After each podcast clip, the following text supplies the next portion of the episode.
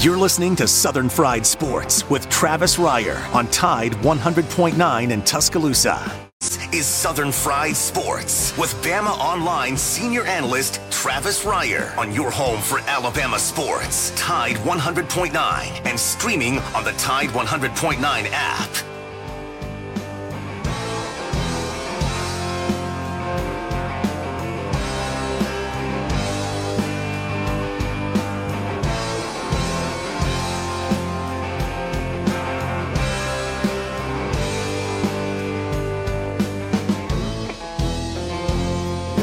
Make it through this year, I think I'm gonna put this bottle down.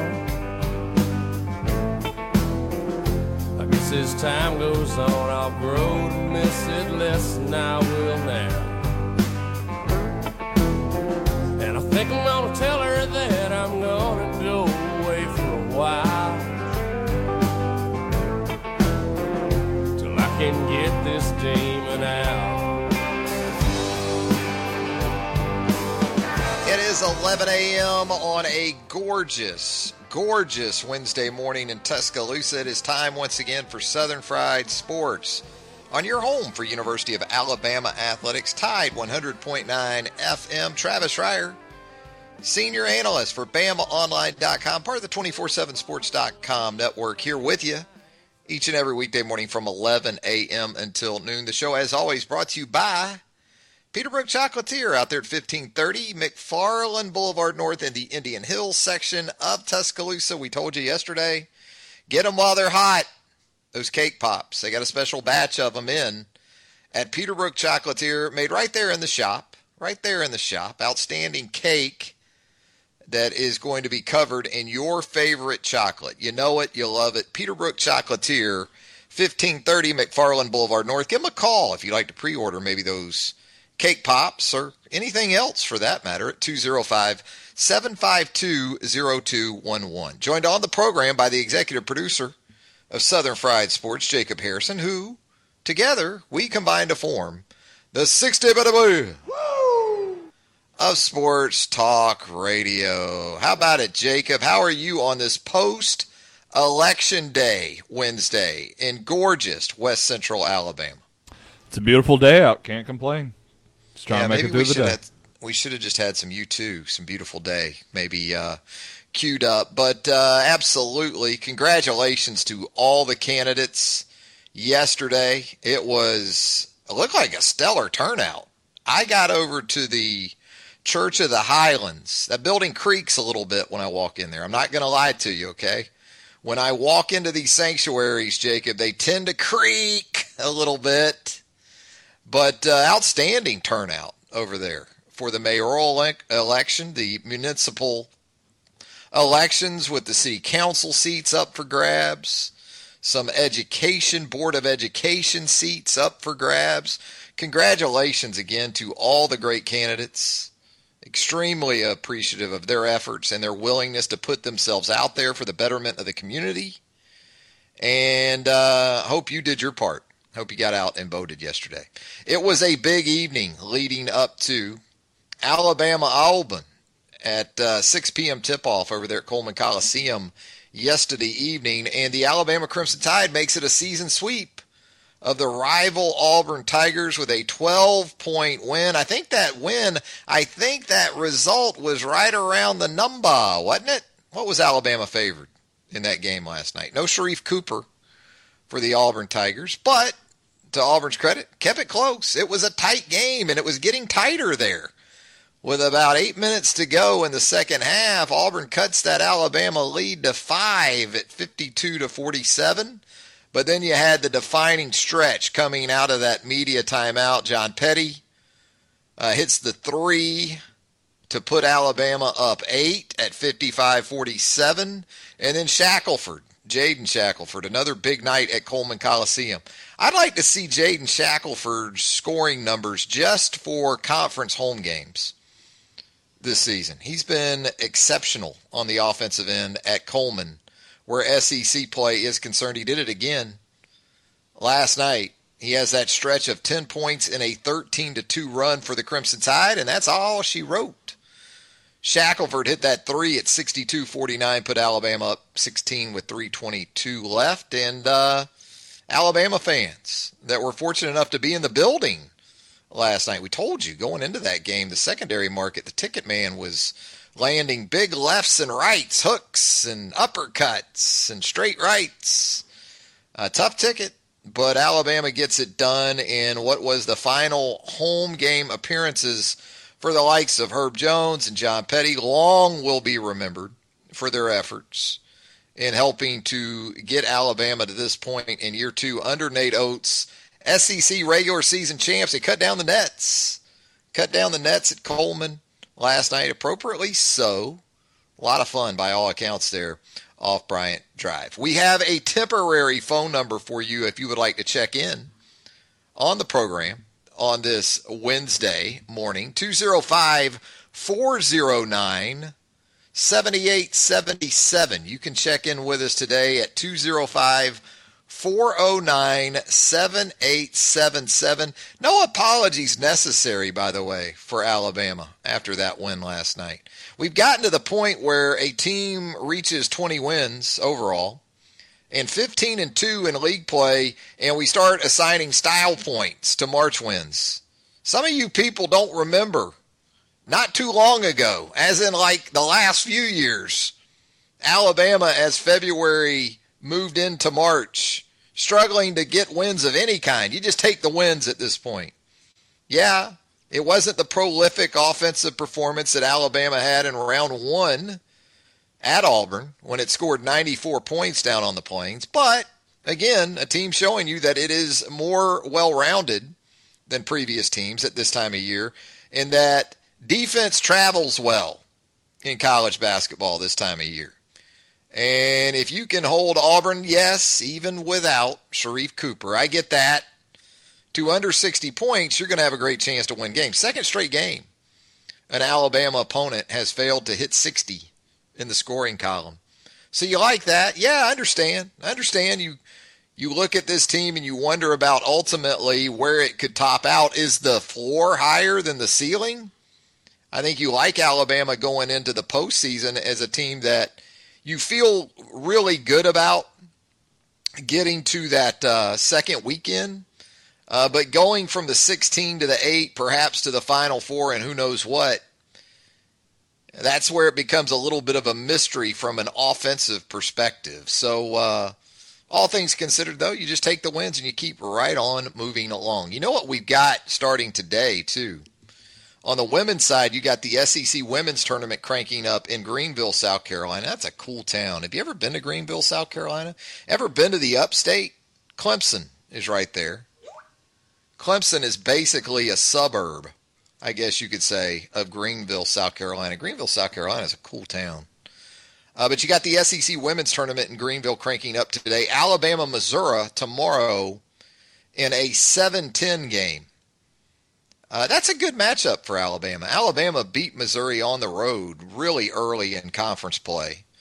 And I think even though Alabama dropped to the seven seed from that 6 7 range after that loss to Arkansas in Fayetteville on Sunday, at least in terms of a first round matchup, 7 10 with Missouri works out pretty well. In other words, Arkansas is the sixth seed, but I think Arkansas got the tougher first round matchup uh, with Ole Miss. Ole Miss playing some good basketball right now. Talented team. Coach Yo's got that thing in the right direction over in Oxford. The problem with being in that 7-10 game is that uh, in the quarters you're looking at potentially South Carolina. So, you know, it could be a, a tough one there if Alabama gets past Missouri. But you got the women's cranking it up uh, over in Greenville. Alabama baseball this afternoon. Man, it's shaping up to be a banner day at the ballpark. Looking outside Studio T right now. Looking good. Looks like it's going to warm up into the low 60s by first pitch at 3 o'clock. With Troy in here. Of course, last night's game for Alabama at UAB. A no go due to weather. You've got 14 and 0 Alabama softball. You can pull the double you got Alabama baseball at three, and then you can roll right over to the Rhoads House for 14 and 0 Alabama softball in a rare, Although we saw this with LSU a couple weeks ago, a couple weekends ago here in Tuscaloosa, a rare non-conference game against a conference foe in Mississippi State coming over from Starkville. That's a six o'clock first pitch. Be interesting to see who Murph throws, who he starts tonight in the circle, because it is a conference team that you're taking on, an improving conference team in Mississippi State. And when you look ahead to the weekend, Alabama has Kent State, Northern Iowa, and South Alabama in here for the Easton T Town Showdown. So, of the week's slate of games for the Alabama softball team, this is probably the toughest one of the bunch tonight over at Rhoads Stadium. We're going to talk some Alabama offensive line as we move throughout the program as well. Going to talk about the potential tackle tandems for 2021. The expectation, of course, being that Evan Neal will move over to the left side from the right side. The massive 360 pound rising junior. Really good year on the right side with Alex Leatherwood holding down those left tackle duties. Evan Neal was uh, exceptional.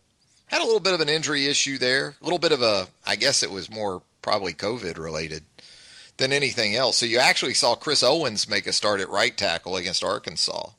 But we'll hopefully get into some Alabama offensive tackles. I did an in depth piece on that position on BamaOnline.com yesterday. We'll provide some commentary on that as we move throughout the program. Of course, it's a Wednesday, so we're going to have Cecil Hurt coming up in just a little bit. Longtime sports editor, columnist, voice for Alabama athletics. Cecil Hurt will join us in segment number two, and we'll talk some Alabama basketball with him. The potential for full occupancy in Southeastern Conference football action around the venues in the league coming up in September and beyond. All that coming up with Cecil in just a little bit. But we have Corey right now, I believe, waiting on hold on the Peterbrooke Chocolatier studio line. I bet Corey wants to talk some Alabama softball. Hey Travis, how you doing this morning? Good, Corey. How are you? I'm doing great. Uh, and just like you're curious, I'll be curious to see who Alabama throws out there tonight. Uh, I don't think it would be Fouts because even though, yeah, you would want to throw your ace out there to get the win, I don't think you want to waste her for a midweek game. Let me let me ask you something about that though, Corey. Do you think Fouts is the unquestioned ace ahead of Kilfoyle at this point? Uh, that's a tough one. I mean, I think I mean it's, not a knock game. on Fouts because Kilfoyle has just been tremendous. I mean, look at the weekend really she just had. I really think it's just a one A one B situation. I Yeah. mean, I trust both. I mean, not that I don't trust the others. I, I trust I trust Fouts and Kilfoyle to be a one two punch and a one A one B. I mean, Kilfoyle mm-hmm. has made such great improvements from last year. Not not that she was terrible. I mean, she I know the seventh inning thing she had last year, but she's made such improvement and and uh Fouts is doing her thing and so I I think she makes a great one two. They make a great one two punch and I, I was telling Gary this yesterday. I think I think you just have to credit the pitching of the opposing teams of why Alabama's offense didn't put up a lot of runs and uh, I think they'll get back on track this week and don't let Mississippi State's record fool you because they can hit the ball for for what they lack in pitching. They they make up in offense with Mia Davidson and Paulie Aluso. You, you Alabama, whoever they throw out there tonight, they have to make sure that they don't let their offense get cranked up. So it'll be key for Alabama to get on the board first and stay ahead. And uh, as far as this weekend, I think, to me, in my opinion, I think South Alabama's the toughest opponent. And for some reason, I don't know if you've noticed this, South Alabama seems to always give Alabama trouble, even though we've never lost to them, knock on wood. But Alabama just, I mean, South Alabama just seems to always give Alabama trouble. But I think this will be a great tournament for Alabama to get back on track offensively.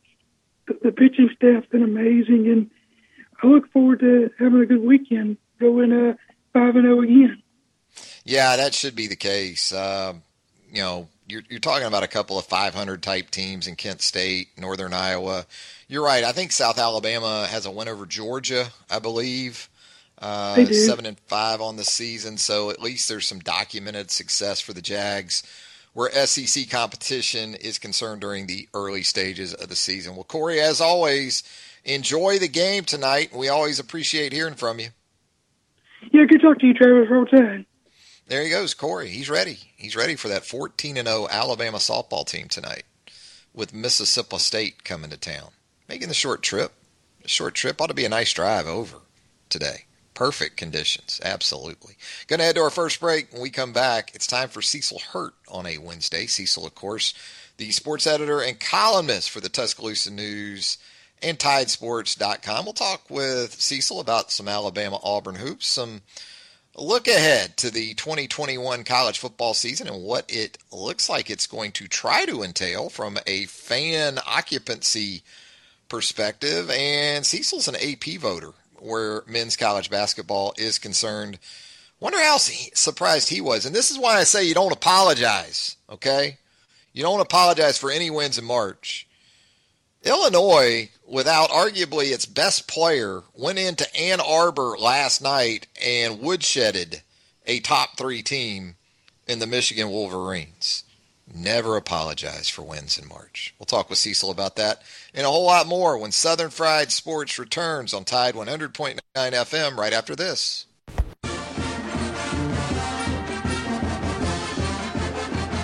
From the University of Alabama, this is Crimson Tide Today.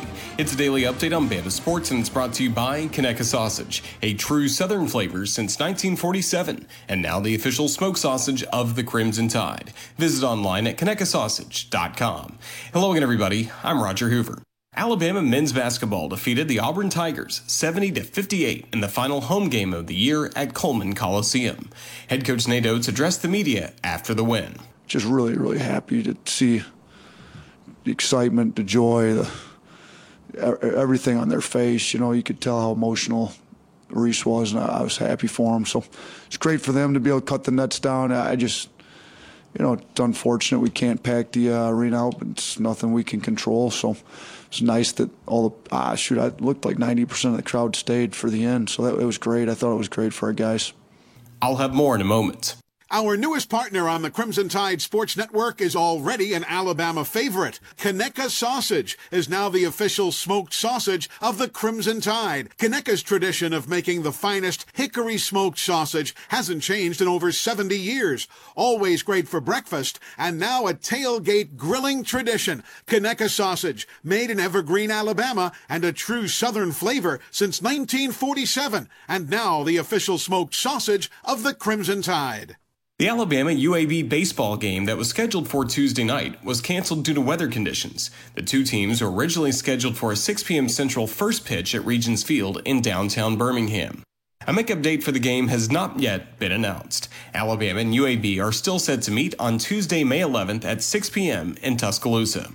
And that's your Bama update. Crimson Tide Today brought to you by Conecuh Sausage. Crimson Tide Today is a production of the Crimson Tide Sports Network. A good supply of sunshine this afternoon. The high today 64. Clear tonight, cool, the low at 40. Tomorrow, another sunny day with a mild afternoon, the high 70. And Friday, we stay dry with a mixture of clouds and sunshine. Friday's high at 68. I'm James Spann on the ABC 3340 Weather Center on Tide 100.9. It's 56 degrees in Tuscaloosa.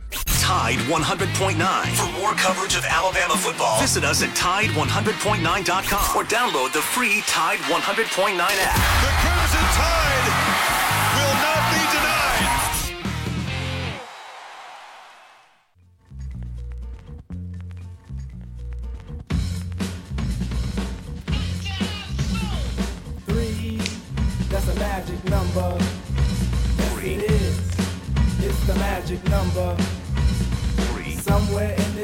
hop soul community was born three mixed up in me, and that's the magic number. Three wasn't the magic number for Alabama basketball so much last night. Well, the Crimson Tide did hit double digits and made threes in the win over Auburn, but needed 35 hoists to get there, shooting just under 29% from beyond the arc. What did we talk about on the program yesterday? I think we set the total, the combined total for threes attempted in the game last night between Alabama and Auburn at 59 and a half because the last two the last time these two got together that was essentially what happened down at Auburn Arena. 59 combined threes in that first meeting attempted. Well, guess what? Last night, 35 for Alabama, 24 for the Auburn Tigers attempted. By my limited public school mathematical background, that's uh that's 59 again. So just under the hook. If you had the over 59 and a half somewhere somehow, uh, the hook got you on those uh, attempted threes last night for Alabama and Auburn. A guy who was there, witnessed it all, Cecil Hurt of the Tuscaloosa News and Tide Sports.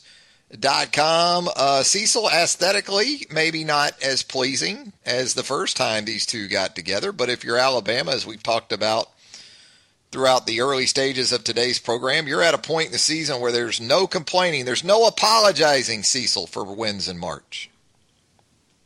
Not at all and um, it wasn't the most aesthetically pleasing. But let me give a shout out to uh, to my man Doug Shows, who, who kept it rolling. Twenty-seven free throws. You can live with in the combined in the game. Uh, you can take that as opposed to the forty-three to eight at Arkansas.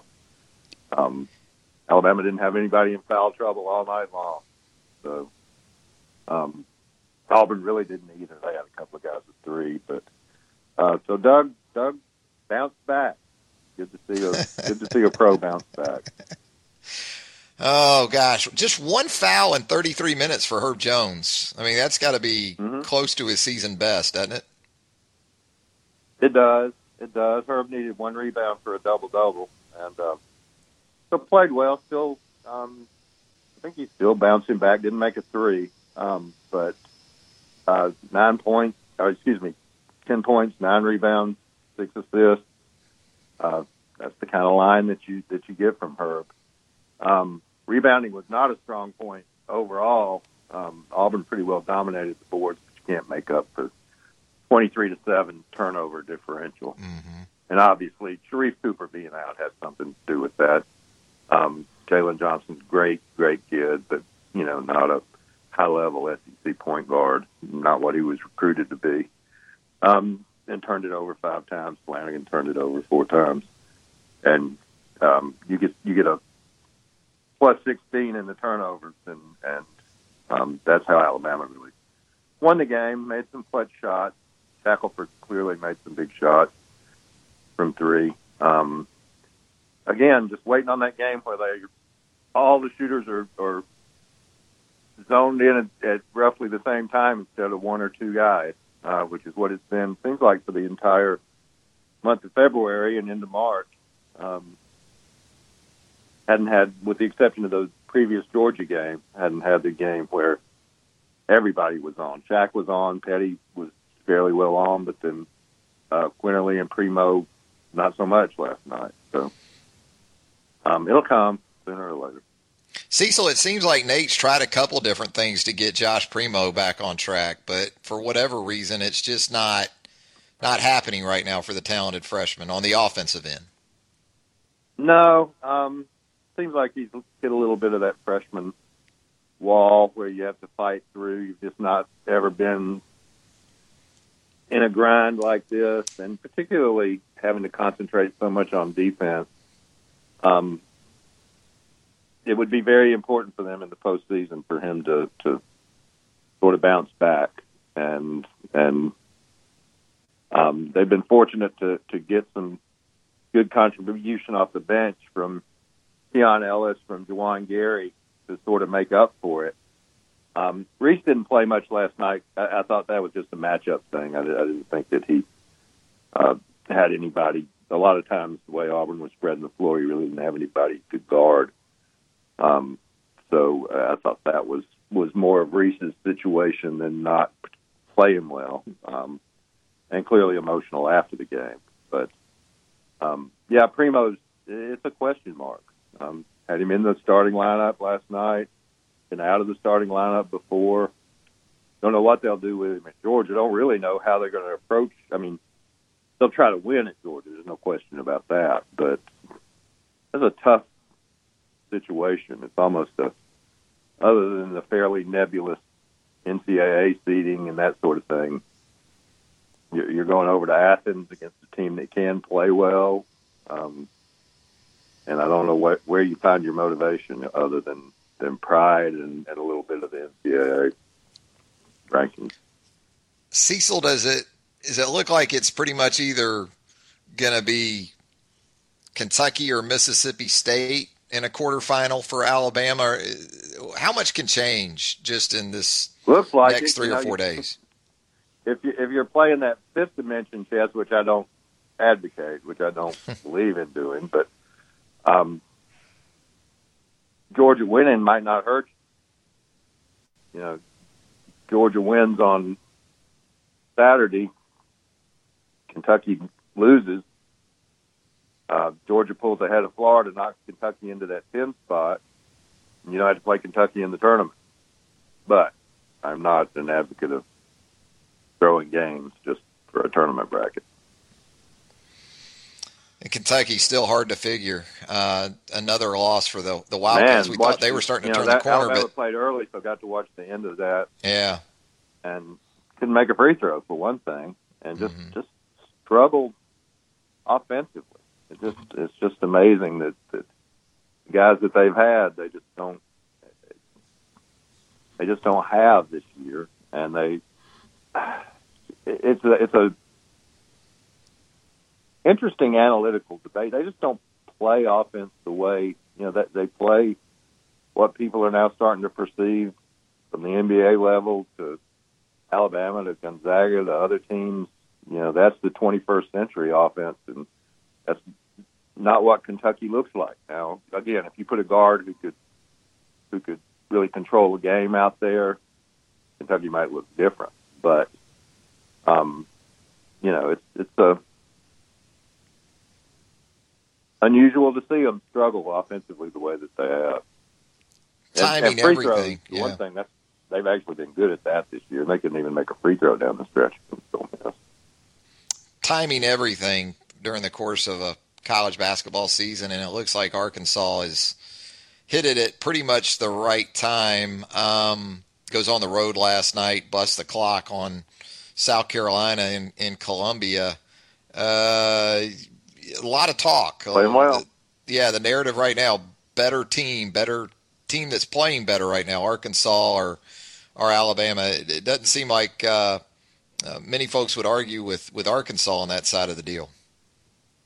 No, they're playing well, and they'll they'll blow out. I, I say they will. I would assume they would have uh, good success against Texas A and M Saturday if if that um, comes off as as planned. Feels like Texas So- A&M hadn't played since last year at this point, Cecil. Uh, it's With- been a long time. Uh, Buzz said they hadn't had a full practice since um, January the 30th. It makes me wonder what they were going to do when Alabama was trying to get in there in the ice storm, you know. But nonetheless, um, Alabama didn't see them this year, you know, obviously. So, um,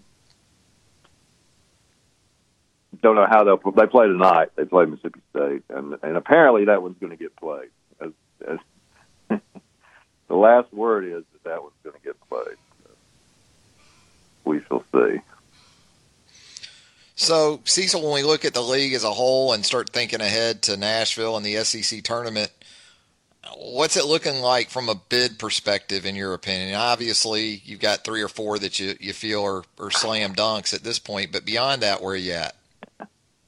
Um, I think it's five or six. Excuse me, it's six.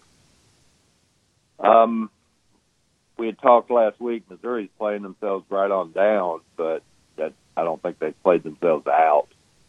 Um, interesting game between them and Florida tonight, so they they could help a little bit with their uh, with their momentum. But I think their non-conference will will get them in. So I think that you've got six that are in that, that have bids, and the only way you'd get a seventh would be somebody win the tournament.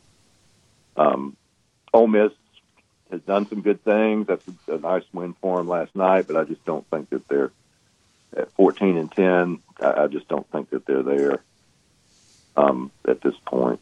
You know, so so can't help themselves too much. They play Vanderbilt at home Saturday. That's not going to help them too much. Um, so they need to uh, probably at least make it Sunday before they were in the conversation, and I would think they'd need to win it. Ole Miss probably like to have that home game with Mississippi State a couple of weekends Ooh, ago back. Wouldn't they? Wouldn't I they mean, like that could be the difference back? for them. Yeah, and and the road game at Vanderbilt. that one too. Yeah, it's kind of been that way in the That's- league that's though, as we talked about. in February. Yeah, Um, so Tough. you know they they had some nice wins in February. Beat Tennessee, beat Missouri twice. Uh, now they've got Kentucky, um, but yeah, that, those Mississippi State and Vanderbilt losses make a difference. Plus, they're they're they're in a similar boat to Arkansas, although Arkansas has kind of played their way past it. But you know, Ole Miss's non-conference isn't going to knock anybody over either. Uh, best non-conference win, I would argue, would be because they they didn't play in the challenge, um, the SEC Big Twelve challenge. Their best non-conference win, maybe UNC Wilmington, maybe. Hmm. That isn't going to blow anybody away. So are we at a point with this Alabama team, Cecil, where its ceiling and its floor in terms of NCAA tournament seeding are pretty much the same, or that, is Alabama pretty much a two, uh, regardless of what happens from here on out? They they seem pretty secure on that too. I wouldn't suggest losing to Georgia and losing the first round in Nashville. Um, that could knock you to a three, I would think. Short of that, um, I, I think if they go over and beat Georgia, they're a two. I think whatever they do in Nashville, they're a two. So In uh, game there is situ- that value to that game. Yeah. In game situation right now, and Alabama has the basketball and needs a bucket. Who does Nate Oats want to have that opportunity in his hands for this Alabama team right now? Well, you know, they were in that situation with Missouri, and he, he gave it to Herb, and even though Herb wasn't at a hundred percent then, um, I don't, I don't know that he's got one guy. Um, you know, the guy who's delivered um, recently is Rojas. Nailed that three at Starkville, probably made the difference in the game. But you're talking about a under thirty situation like Baylor had last night with Jared Butler.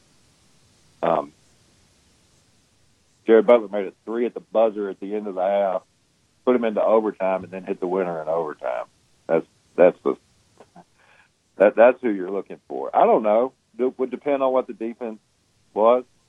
Um, Quinerly, Quinerly's producing. You know, he's he's good percentage on threes. He's getting to the rim. I don't know if I wouldn't want Jahvon Quinerly to have it at least. Whether he ended up taking the shot or not, um, he might be the guy I'd want with the with the ball in his hand. We talked about that earlier in the week. There's guys guys. not a creator off the dribble. You know, No. that's, that's the thing about that. He's improved, but you're right. He's not going to give you the versatility, the multitude of of options. And look, as you know, there are guys that maybe in the eyes of the coaches aren't high on that list, but in their own eyes, they're really high on that list. And that's Jahvon Quinerly. Jahvon Quinerly squarely falls in that category of ain't scared, Cecil. And No, there's something to be not. said for that. Sure. Oh, that's what you're looking for. Um, that's the guys who will make a will make plays like that. So he's he's um I tell you what, that six man role, he's been he's been really valuable. Really good. So- yeah. Um, I don't know that I wouldn't want to have, even though isn't that funny? A guy who's not a starter, but you, you'd say he's your sixth guy. But um, I might Jahvon Quinerly with the ball in his hand. Oh, Nate's talked about it. He's talked about being more interested in finishers, right, than starters. So he, he broke Auburn. I'll tell you, he broke Auburn down off the dribble a couple of times last night. Um, I mean, made a couple of defenders look slow-footed, as they say. Oh, Cecil, we've heard from Greg Byrne and a few other athletic administrators here in recent days. We saw the state of Texas. The governor over there has just opened it wide open back up. So has uh, neighboring Mississippi, apparently, and uh, sort of looking ahead to the college football season. Uh, Cecil, there is a, uh, a optimistic approach, apparently, that you know perhaps we're going to get back to full occupancy now. As we've talked about on the show, uh, some of that you have to plan that way, don't you? I mean, logistics sure, involved. Sure. You have it's to. Much you easier have to to plan for. Much easier to plan for, you know, a hundred people at the reception and then only twenty five show up than it is the other way around. Mm-hmm. So, um, yeah, you want to you want to be optimistic and you want to reach out to your season ticket holders and and find out what you uh, can expect, which in Alabama's case will be you know full houses and and uh, you want to play that way. But even even Greg's statement, although people uh, you know it really got blown up media wise, it was on the ESPN ticker and so forth, but you know, he, he said they're going to continue to consult with the medical personnel.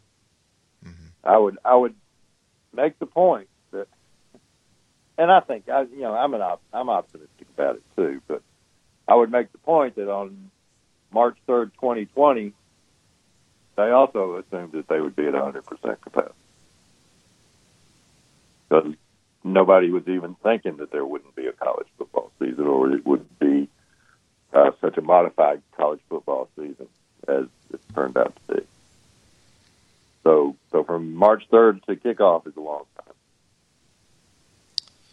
Speaking of how things have changed in sports on the local level, I know you're a big fan of high school basketball and high school sports in general, and this is usually going such to Birmingham a, today. To Are you going? That that's where I was. That's I where I was taking you, and how how different that is this year. It is different. It is different. It's a shame they're not in the big gym um, at the BJCC, but um, yeah, going back to Fair Park, I haven't been to a game in Fair Park in many years. I've been to some, but not in many years.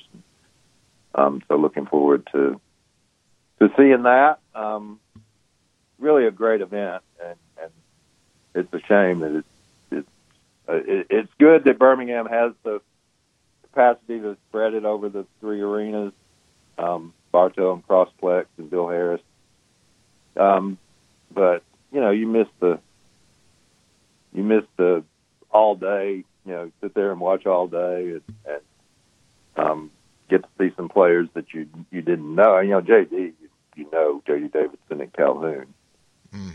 You know why you're going to see him, but but you know, part of the fun in some years is to to go for two or three days and see some young guys and um, see how they work out. So I uh, won't get a chance to do that, but yeah, I am going to see JD this afternoon. You got Mountain Brook and Spanish Fort in the boys Class 7A final underway now over at Bartow Arena. Post Bucky, Mountain Brook keeping it going. Yeah, yeah, yeah. Um, they had a what triple overtime That was a hell of a game, with game you with follow. Eufaula their last Yeah. game. Yeah.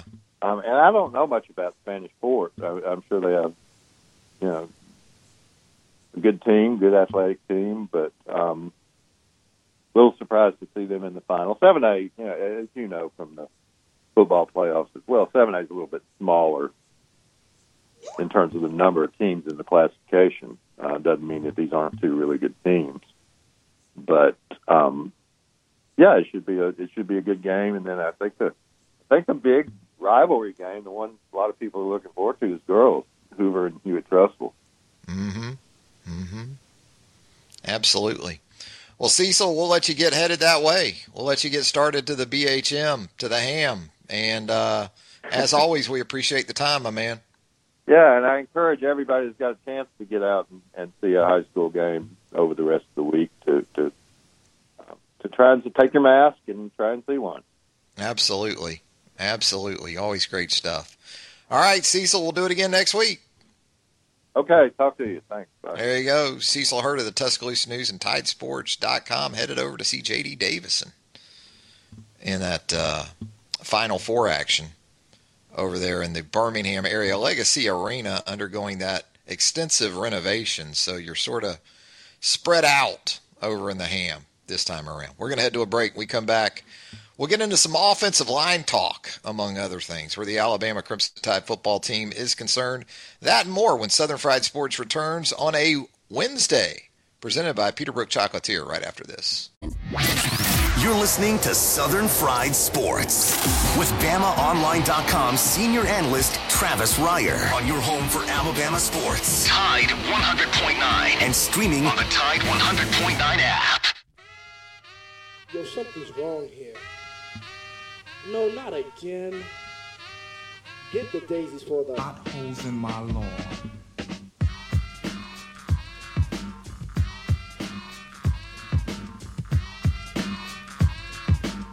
Back with more of a Wednesday edition of Southern Fried Sports right here on Tide 100.9 FM. Travis Reier, senior analyst for BamaOnline.com, with you each and every weekday morning from 11 a.m. until noon. Thanks again to Cecil Hurt, the one, the only Cecil Hurt from the Tuscaloosa News and Tidesports.com. Yeah, Mountain Brook and Spanish Fort in the Class 7A state final for boys basketball. Jacob Harrison, a South Alabamian, notes that Spanish Fort, I guess, Jacob, just really good at everything down there. Kind of like, I guess, is Spanish Fort the, the Hoover of South Alabama? They're getting there. Um, you know, they've they've only been a school since about 2008, I want to say. Uh, but they have multiple national championships and multiple or national state championships in multiple sports, and uh, you know, doesn't take a rocket scientist to figure out how they do that, but yeah, they're good at everything. Did I? Was there a little salt? Was there a little salt in that closing comment as it relates to the Toros? Uh, extreme high school. extreme yeah, salt. I think, yeah, I think that was there was some sodium, some sodium involved there in that little comment. well, what Spanish Fort did is Spanish Fort uh, was created out of taking some students from Daphne, which was obviously our biggest rival, and from Baldwin County, which is where I went to high school. So they inherently somehow also took all the best athletes, and there are even some people that went to Baldwin County High School that now kind of claim Spanish Fort, even though they had nothing to do with the school. You know, we had some rezoning here in Tuscaloosa a couple of three years ago, and I won't get into my specific opinions on that topic, but I think in doing so, the potential to establish at least one of the city high schools as a dominant all around sports program went by the boards with that. That's all I'll say on the topic. That's how I'll leave it. That's where I'll leave it right there.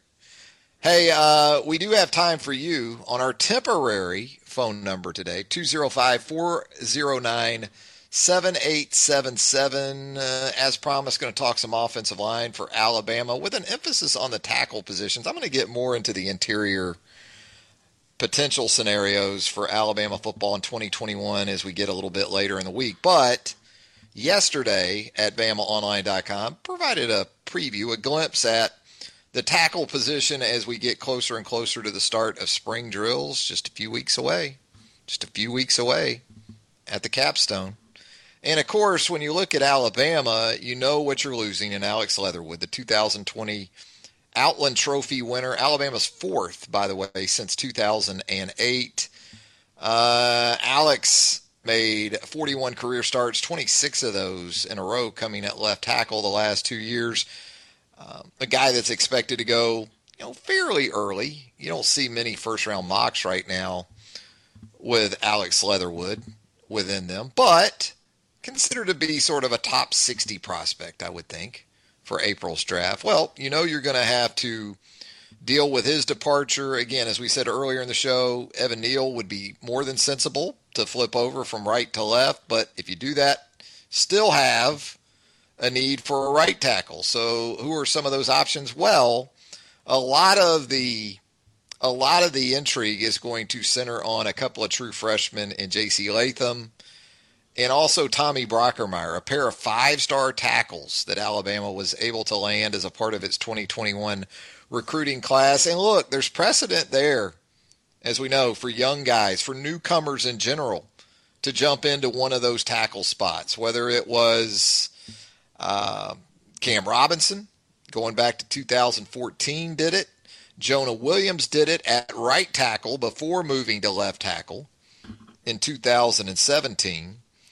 And, uh, you know, so there is a, a possibility that it could be one of these newcomers. I wouldn't sleep on a couple of the second year guys that we saw some of last year, Javion Cohen, Damieon George, both saw playing time as true freshmen.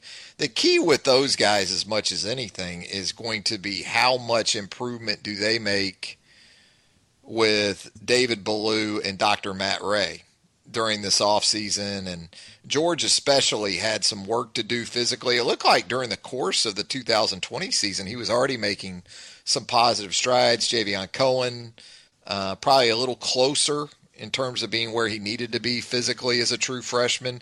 And then you've got some guys that tough thing with Alabama is they cross train so much across the offensive line that you try to focus on, say, four returning guys and a couple of newcomers in Latham and Brockermeyer. But then you also know that even Chris Owens, who you know you would just naturally think is the successor to Landon Dickerson at the center position because we've seen him make starts over the last two seasons in that role. Well, Chris Owens has experience at tackle.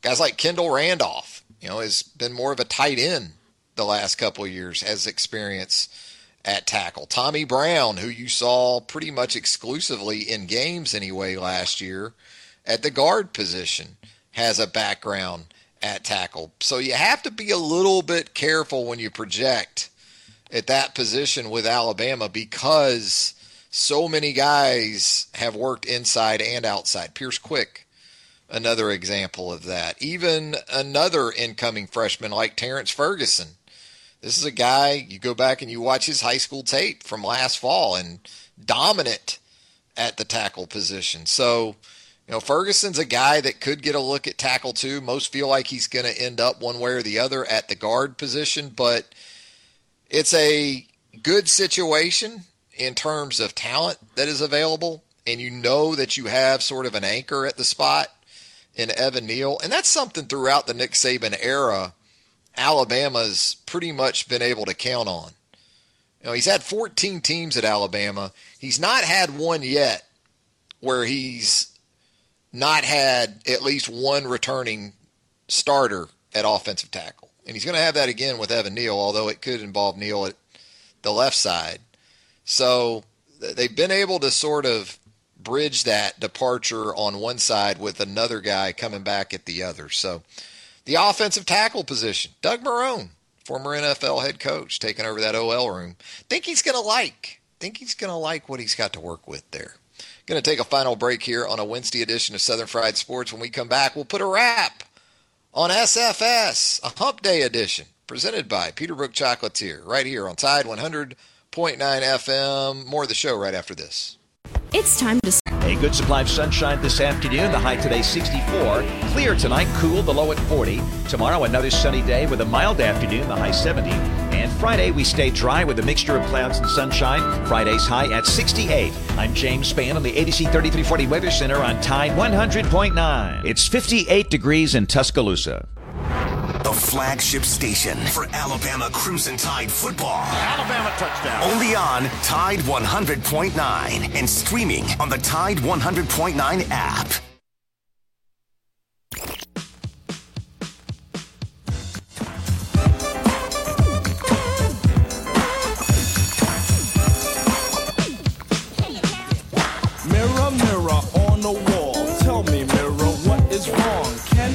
My daylight clothes or is it just my daylight song?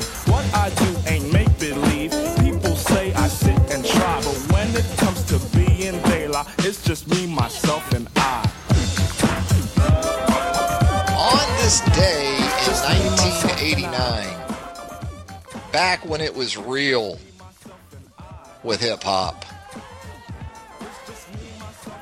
Three fellas from Strong Island dropped this baby. De La Soul with a little three feet high and rising. Me, myself, and I there. One of the favorite, one of the personal favorites where De La is concerned. On this day, 1989, they dropped that initial LP as a trio. It is Southern Fried Sports on a Wednesday. Travis Reier, senior analyst for BamaOnline.com, with you each and every weekday morning from 11 a.m. until noon. You know, we've been talking about quarterback dominoes where the 2022 recruiting class is concerned. Of course, Alabama. You know, we really haven't even talked about Ty Simpson's commitment on Friday. I, I feel like because we previewed it and ramped it up in a way. I, I think you got the hint, didn't you? Did you get the hint by noon last Friday? After we had Hank South on, after we had talked about it for a couple days, that maybe Ty Simpson was destined to wear crimson. Well, it played out that way. Well, with Ty Simpson making his way to Alabama or committing to Alabama, again, more of those quarterback dominoes for the upcoming recruiting class starting to fall. Yet Quinn Ewers, the Texas product, who was initially committed to the home state Longhorns under Tom Herman. Tom Herman gets the pink slip, and Quinn Ewers has flipped his commitment since to the Ohio State Buckeyes, and then Ty Simpson commits to Alabama. Well, another Texan, Cade Klubnik from Westlake High School in Austin, Texas. Boy, Austin Westlake's turned out a few quarterbacks, I think, in the past. Isn't that Drew Brees' alma mater? Nick Foles, Sam Ehlinger, recently at the University of Texas. Well, Cade is eschewing the hometown orange of Texas for the orange of Clemson. Now, Sark got his quarterback. He got his top quarterback for 2022, uh, apparently. Uh, went out to California to get that done. And so, hometown quarterback Cade Klubnik headed to Dabo Swinney and the Clemson Tigers. The dominoes, quarterback dominoes, continue to fall. That's going to do it for a Wednesday edition of Southern Fried Sports. Thanks again to Cecil Hurt for joining us here on the show. Thanks to Jacob Harrison, as always, for his great production work of SFS. It is a Wednesday, the lunch whistle. A very, very happy birthday to Southern Ale House. Seven years old today, Southern Ale House. Get by there and help them celebrate a very important day in the Indian Hills community. Southern Ale House been absolutely outstanding for seven years now. They're great every day of the week. Southern Ale House, 1530 McFarland Boulevard North. Until 11 a.m. on Thursday. Have a great rest of your Wednesday, everybody.